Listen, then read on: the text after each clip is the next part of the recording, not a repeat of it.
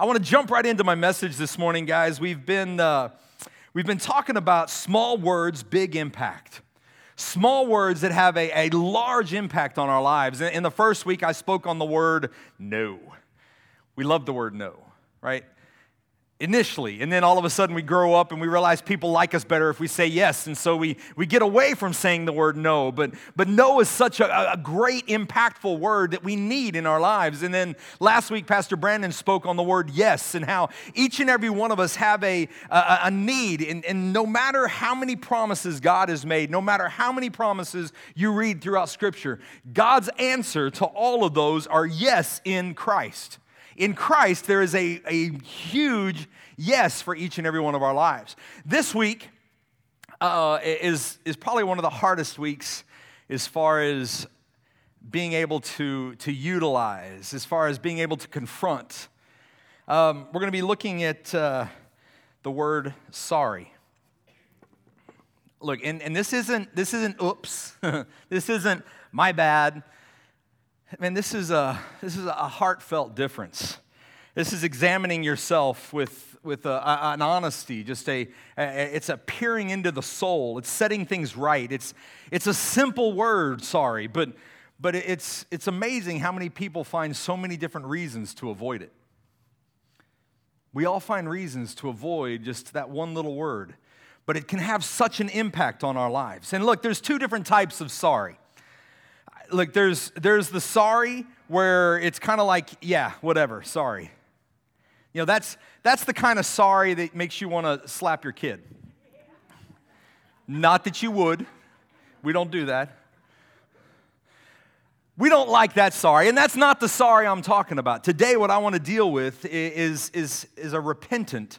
It's a it's a changed ways. It's a it's a lifestyle. It's a life of sorry.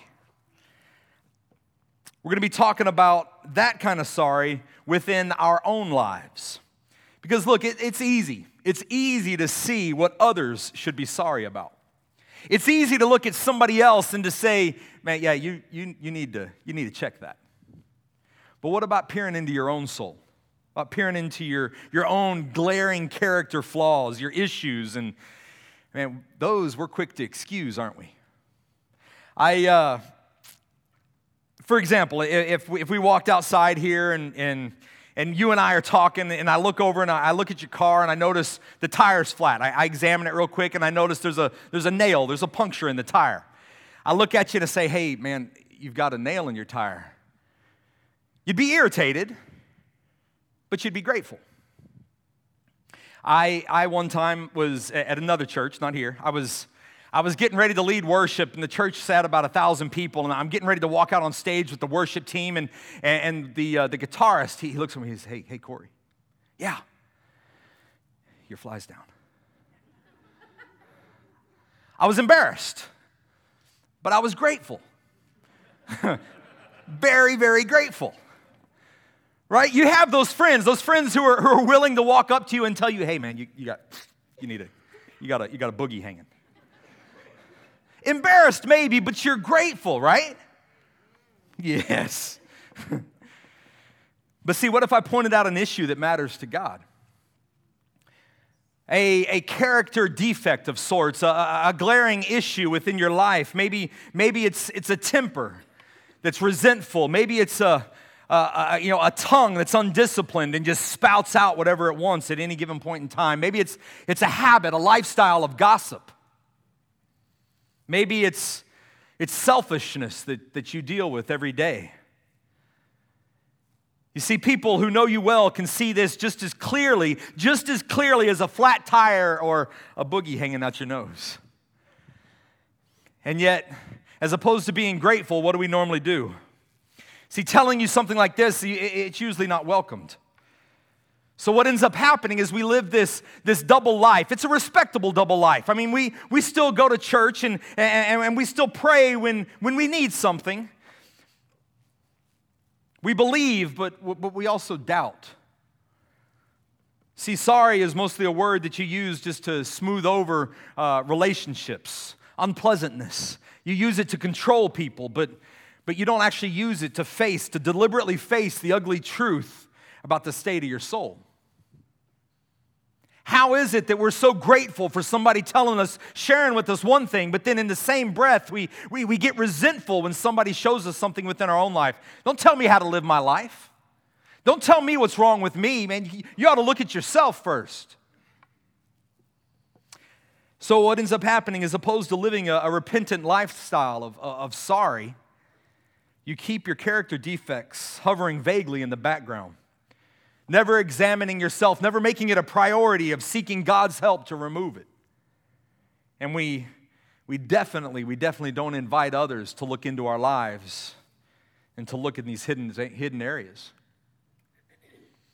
Uh, I, I want to tell everybody here, every one of you, in love, of course, today I want you to realize that uh, you have a booger hanging from your nose. Each and every one of us have character defects, have flaws in our lives that that other people around you can see, but, but a lot of times we just don't self-examine ourselves. And I, I pray that you ask God to deliver you at any cost. I mean, you make this a, a phenomenal priority in your life. Or you can pretend it's not there and just hope it goes away. Um, to begin, there's a, there's a story in Acts. And, and in Acts, what we see is that the church has just begun. God, Jesus is, has ascended. The Great Commission has been given. And, and the disciples are going out on, under the power of the Spirit. And, and the church is starting. Again, the church was, as we learned in our last series, this movement, this excitement. All of these people, it wasn't this, this religious hierarchy gathering, but, but it was just this excitement, this build. And so the church has begun. And, and the church in that day was, was different. One of the unusual aspects of the church was generosity. There was just this, this willingness to, to, to, man, to share the love of God with other people, and not just share the love, not just talk about it, but, but physically to share the love of God with people. Most people in the early church were, were probably poor, but there were a few, a few stories we read that, that had resources, and they would share these resources abundantly. They would, they would give to the poor, and they would see lives changed, not just spiritually, but also physically. There was one man in Acts, it talks about a man by the name of Joseph. Joseph was a, a wealthy man, and he goes out and he sells off a field, and he takes the the He takes the sale of that field, field. He, he, he takes all the money, he brings it before the, the church, he brings it before the apostle Peter, and he lays it down and he says, man, I want you to use this for God's kingdom, for God's glory. I want you to just use it all. And word quickly spread. Word got out, man, did you hear? Did you hear what Joseph did? In fact, so much so that Joseph's name was changed to Barnabas, which meant son of encouragement. I mean, like all of a sudden he had a moniker. Like God of thunder, you know, there was like all of a sudden he was, I am son of encouragement. You know, like if encouragement himself were to come down and bless you, he'd bless you with me. I mean, that's pretty cool if people are looking at you. I mean, he was revered, but but it was humbling. He didn't do it in some showboat way. He, he was truly just touched by the power of God, by the power of the Spirit. And he goes and he, he sold this field that he had, and he gave every last penny to the church. He said, man, use this to touch lives. You, you're you're going to be able to do so much more with it than I can. There was another couple by the name of Ananias and Sapphira. Ananias and Sapphira, like Joseph, were, were, uh, were well off. Scripture doesn't say that they were, were rich, but, but it said they had resources. And we pick up in Acts chapter five, and we notice that, that they like the attention that Joseph got.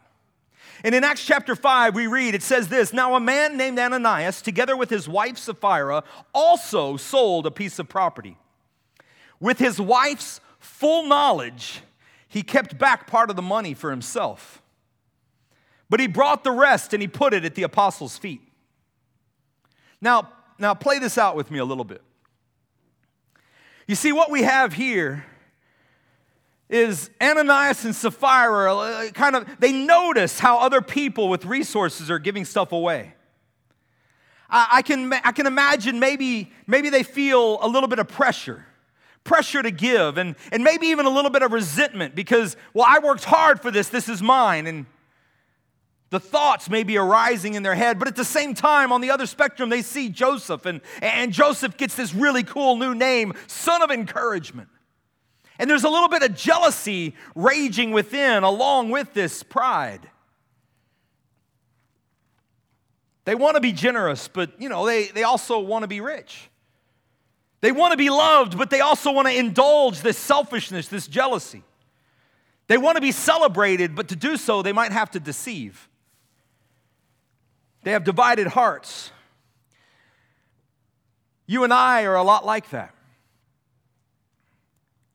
You see, we, we want God. We, we really do. We want the fullness. We want all of it. But, but we also want what we want and what we know that God may be opposed to. So we wrestle with this divided heart. Ananias gets this idea. He thinks, oh, you know, we, we could we could sell the field, take some of the money, give it to the church, and we keep some for ourselves. It's not lying. I mean, we're not, we're not saying we're giving it all. We just know that somebody right before us gave it all, and so now here we sell a field and we present money. It just looks like we're giving it all. But we, it, we're not lying, so we're, we're going to hold on to some for ourselves too. You know, people will think we're giving it all. Basically, he's building a false reputation for generosity. He tells his wife Sapphira, and key moment, key moment, Sapphira hears this spiel from Ananias and has every opportunity to say, hey, uh, you, that, you, your fly's down. You got a booger hanging. Something's wrong. We need to fix it. Defect in your character. But instead, what does she do? She says, that's a great idea. We pretend not to notice our own character defects. The Apostle Peter, Scripture goes on and talks about the Apostle Peter. He finds out, and he actually goes and he confronts Ananias. Confronts him directly, looks at him face to face, and, and he makes it very clear, Peter does, that, that the deepest sin, it's not jealousy. The deepest sin isn't, isn't not giving all the money. It has nothing to even do with the money. The, the deepest sin here is, is something so much more. In fact, we read on in verse, uh, it picks up in verse four. It says, how is it, Peter saying to Ananias, how is it that Satan has so filled your heart that you have lied? He goes on, he says, look, you could have kept all the money if you wanted. It was your field to do with what you wanted. You could have kept the field. You could have sold the field and kept all the money. You could have kept the field, and, and, or you could have sold the field and, and only given part of it, but talked about, man, I'm, I'm giving fifty percent. Nobody's holding this over you. Nobody's holding a gun to your head. The real sin here was deceit. It was, it was this double life. Peter looks at him and says, you didn't lie to man, you lied to God. You see, there's something about spiritual hiddenness within our lives that, that is so toxic to God's people, to the body of Christ, to, to the community that we live in, that it makes it a sin not just against others, but against God Himself.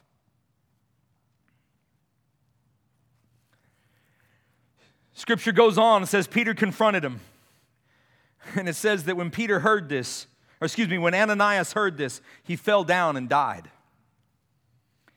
And great fear seized all who heard what had happened.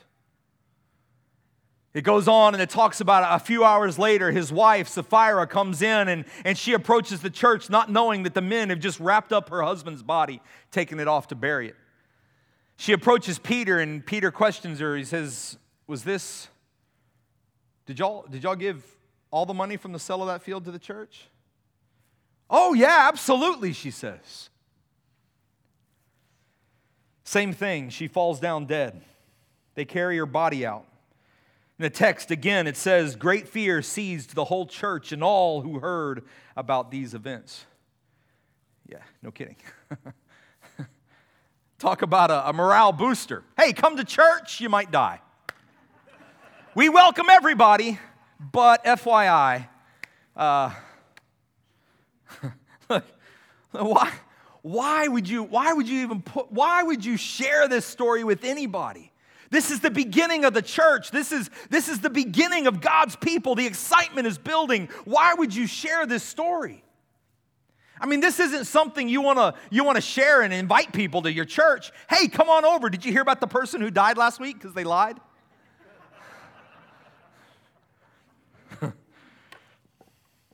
You see, this story, though, it's not about money. It's not even about giving. What it's more about, it's about boasting in your own abilities while not acknowledging a massive hanger, if you will, a glaring flaw within your own life. It's double-sided, double-minded. You see, the early church was a community of, of man, unprecedented spiritual power.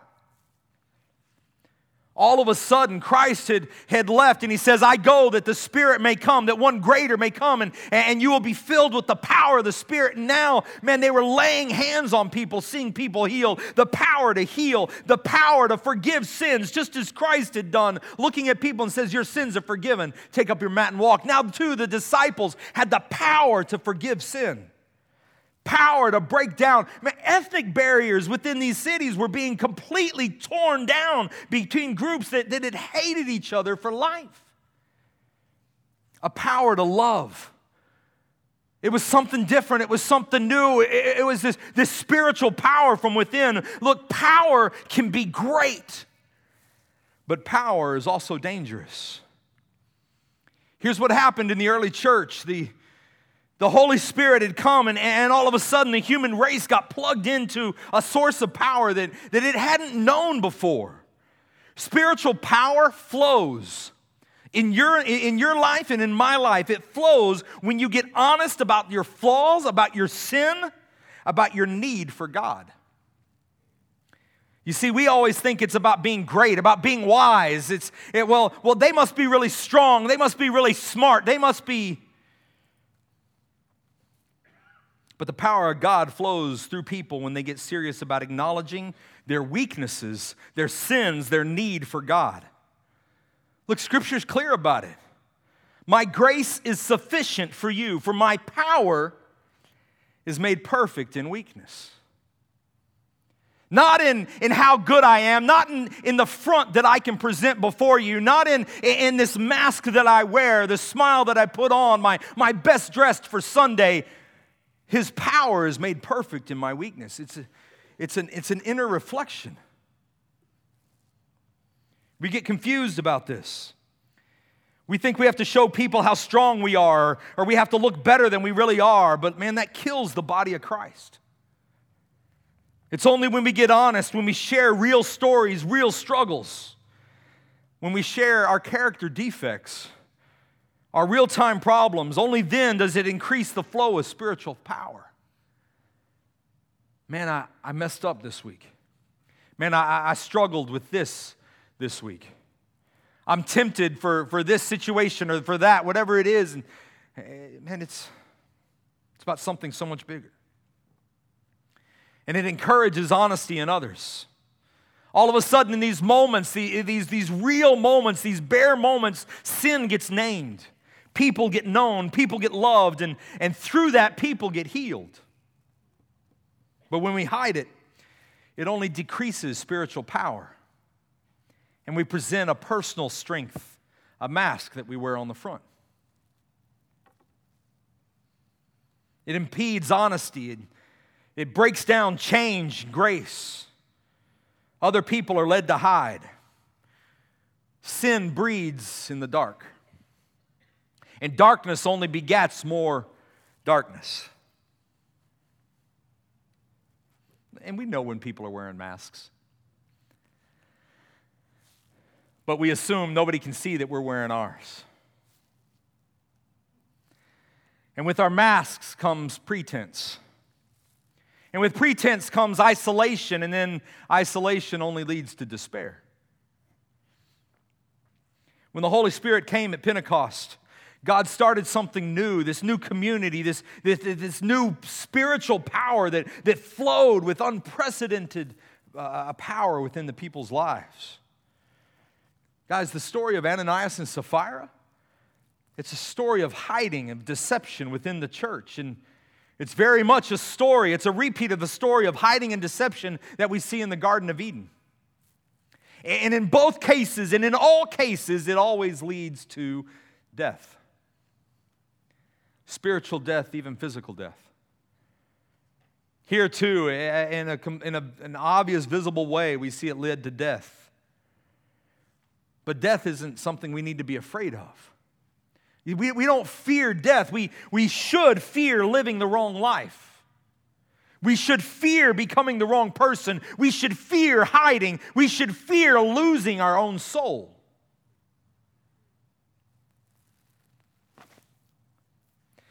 People who understand grace know this best. When you truly get a grasp of what grace is, the, the, the song, man, I, probably everybody in here has heard the song Amazing Grace.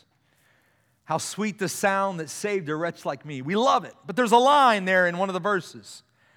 It says, "'Twas grace that taught my heart to fear. Twas grace that taught my heart to fear." You see, grace, I love grace. But grace isn't my excuse. Grace, grace is humbling. Grace is a lifestyle of repentance. Grace is a living sorry. Grace is my sufficiency. It's His power made perfect through the admittance of my weaknesses. That's grace. We need a community of, of intense spiritual power, the kind of power that, that comes only through honesty, that comes only through confession, that comes only through a thorough cleansing within our lives. Guys, that's the church that Jesus came to start. There's a, there's a program I, I, I would dare say everybody in here has heard of called A A, Alcoholics Anonymous. And within A A, there's this there's a, a healthy knowledge, a healthy fear that apart from the everyday grace of God, we are all one wrong choice, one wrong drink away from hell and death. It's an admittance. It's an understanding that daily I must wake up and acknowledge my own issues. Daily I must wake up and admit to my own problems. And only with an understanding of an admittance of every day, I'm only one wrong choice away. Man, I'm, I'm tired of that power being present in places like twelve-step communities, but not present in God's church, which is where it began.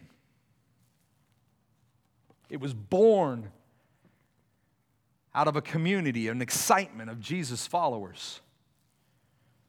The question is, will we be that church, or are we going to help to thwart it?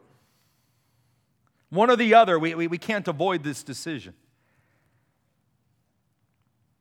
In, uh, in the little bit of time I, I have left, what I want to do is I want to real quickly walk you Um, through how to become that kind of person, that kind of people.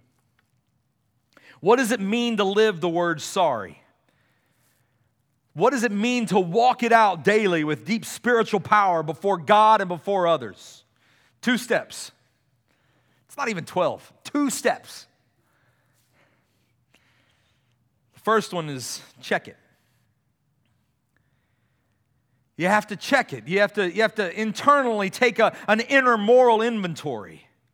David in the Psalms, he, he writes this psalm and he says, "Search my heart, O God. Search me and know my heart. Search me through and through." Look, we don't do this alone. We seek God's help. We set, si- we, we set aside time to, to be alone. We, we come before God and we say, "God, help me to see areas in my thoughts, in, in my actions, in, in my behavior patterns that, that don't line up with what you would have, what's best for me." Look, it's, it's intensely painful. But what our world needs, what our world needs right now is, is not better laws. We don't need better medicine. We don't need better government. What we need is better people. Where do we start?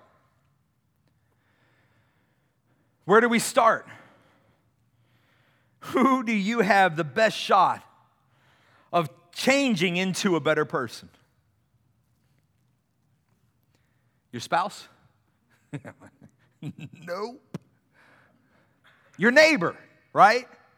Your kids, you can you can breed them just how you want them to be. You can you can mold them, and they're gonna they're gonna live their life right if you do it right.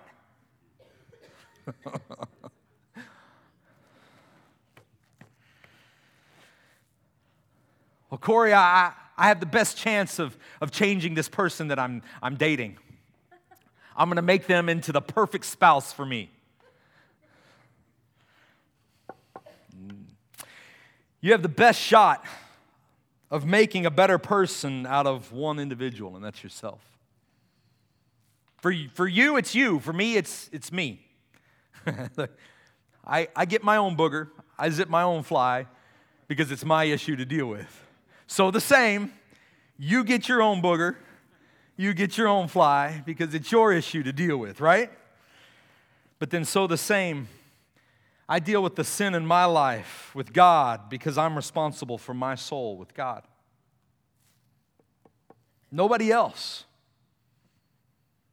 I, I have people come in for, for counseling, and, and the first thing a lot of people want to do is, well, they, they, they, and I'm like, look, we, we can't change they. I, I can I can talk to you. You can sit here and blame the world. You can blame the problems on, on everybody else, but, but we can't fix that. What we can talk about is right here, you and I. Search me, O God, know my heart. You check it. The next thing you do is you confess it. Check it and confess it. Before God, myself, and and another person. James, in writing to the early church, he, he wrote this. He said, confess your sins to one another and pray for each other so that you may be healed. It's kind of easy to confess to God. It's probably even easier to confess it to myself because I, I know the mistakes I, I live in. But all of a sudden, to confess to a friend means you're going to have to pull down the mask. You're going to have to be real, vulnerable with somebody. Notice the connection between the practice of confession between people and the power for healing. You see, something happens when people get real. All of a sudden, that's when, when power starts to flow. I confess to God, I confess to myself and to another person. Guess which, guess which, guess which one of those is the hardest? Somebody else. The hardest is to admit to someone else because that other person is, is looking you right in the face. A lot of people say, Corey, man, I don't need to do this. God can forgive me without me telling someone else what I've done wrong. He can. Um, he's God. He can forgive however he wants to. It's one of the things about being God. But there's power in admittance and accountability. It's when I know I have to face the, the pain, maybe even the humiliation, accountability, telling a friend about my sin, and it, it does something within. It makes me less likely to do it because I know I'm going to have to be honest. I know I'm going to have to be real. Now, now hear me, please. I, you only do this with someone that, that you know well, with someone you trust. Uh, like, don't walk out of here and walk up to a stranger down at Kroger and say, well, my pastor told me to tell you my deepest, darkest secret, so here we go. Do you have time? Just keep your buggy. We're going to be here a while. It may be finding a, a good Christian counselor. It's, it's finding a friend who loves you and cares for you. It's about a relationship that's bigger than the issue. Check it. Confess it. Guys, here's the issue with, with these double lives, these double standards, with not living a lifestyle of sorry. It's when you carry around a secret, you carry around a burden. Each and every one of us are as sick as our secrets. When I keep a secret from you, look, even if you, you approach me and you tell me that you love me, the whole while I'm, I'm thinking, yeah, but But would you if you knew?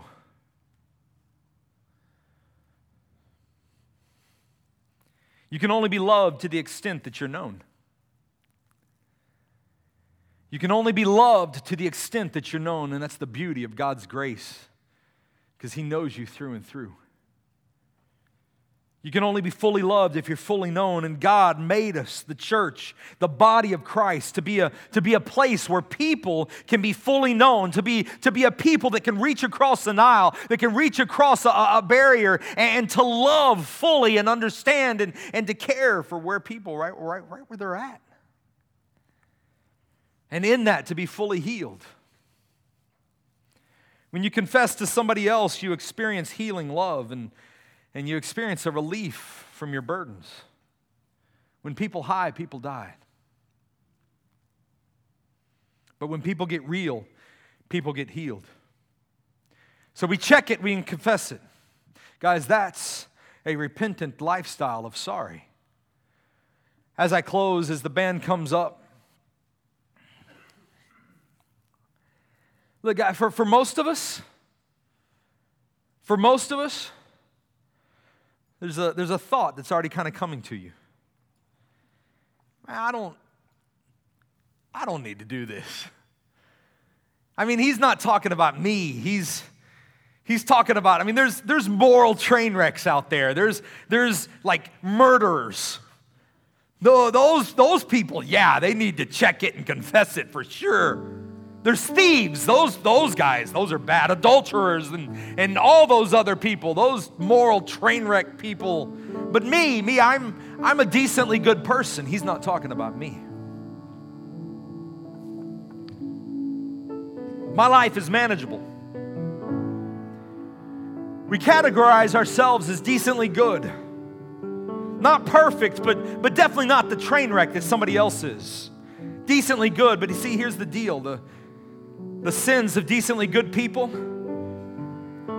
they're usually the ones that we need the most help to see. You see, it was decently good people who were Jesus' biggest enemies. It, it was decently good people who put him on a cross. It was decently good people who killed the church. Speaking as a recovering, decently good person, I, I don't, I don't need less help from others with my sin. I need more. Because I'm more likely to be blind to my own sin. But I don't want to do it, Corey. I, I, I don't want to check it or confess it. Of course you don't. no, nobody wants to. But it doesn't anywhere in the Bible say, thou shalt do what thou wantest to do.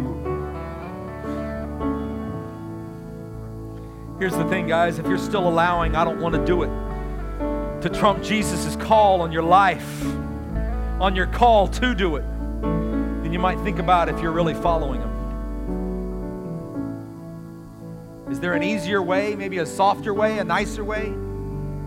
Uh-uh. It hurts. It's, con- it's it's accountability. It's confrontation. It's it's all those words that none of us like. It's it's being real. It's being vulnerable. It's it's risking hurt. It's risking pain.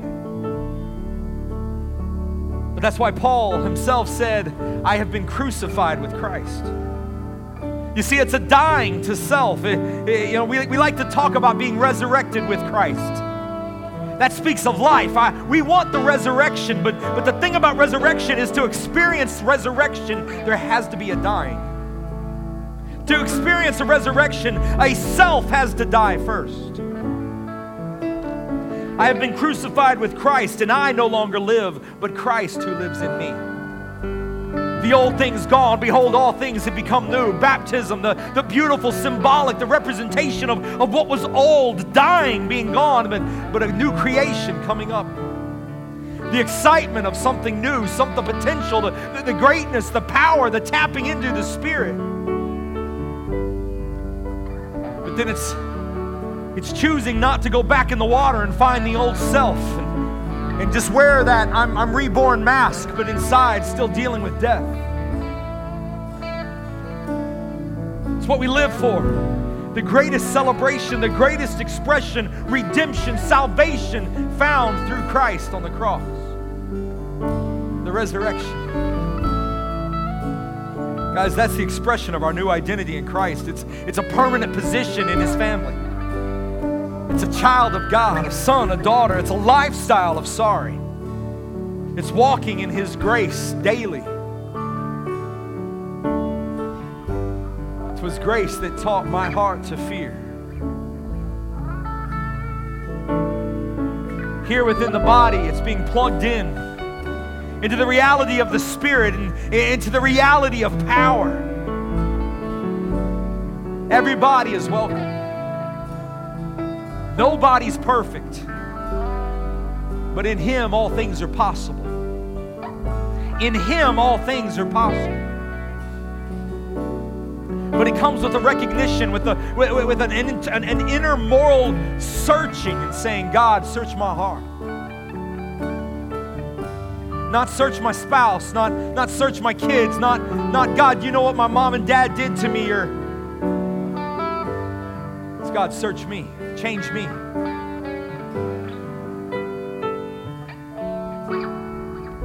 That's walking in grace.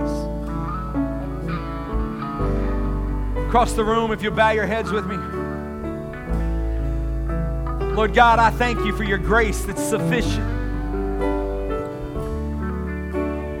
Sufficient, Lord God. I, I can wake up daily and I can acknowledge Your presence, Your power, Lord God, through the acknowledgement of, of the weaknesses, the struggles that, that I deal with daily, my hurts, my pains, my, my being real, my being open, my, my, my being able to just put down the mask and share with people.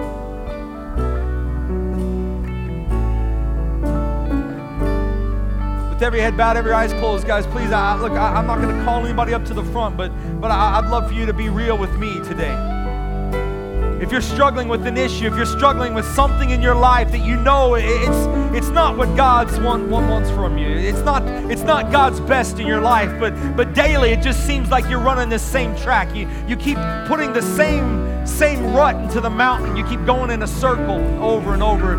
Whatever it is that you're dealing with, I'm here to tell you, God wants something so much better for your life. God wants something so much greater for your life. And, and God's got His Spirit, His power within you to be so much greater. But it becomes, or it comes through an acknowledgement of our weaknesses. Not just to God, God sees it. Not just to yourself, you know it, you deal with it. But being able to say, man, Corey, I, I, I have a struggle, I need help. I can't do it on my own. Again, I'm not embarrassing anybody this morning. This is just you and me. Look, if that's you this morning, I'd like you to raise your hand. I want to pray for you. And in front of all of you, I'm, I'm, I'm admitting this is my hand up too. We all struggle. We've all got that hanger. But God's saying, man, let me come into your life and change everything within you. Lord God, across this room right now with hands lifted high, Father, I pray for individuals who are going to be strong enough to admit, Lord Jesus, that they need Your power, that they need Your help, that they need the people around them, the strength of the, of the body of Christ coming together, Lord God, to admit our own weaknesses, but in admittance of our own weaknesses, to witness Your power, Your Spirit within our lives. God, I thank You for these individuals across this room, and I pray for a breakthrough in their lives. I pray for a breakthrough like they haven't seen it. Lord God, they've struggled with issues for years, for years, for years. But today, Lord God, there's a breakthrough. Today, there's a confession. Today, there's a checking. Search my heart, oh God. Search me through and through. See me from the inside, Lord God, that I may be, Lord God, like You.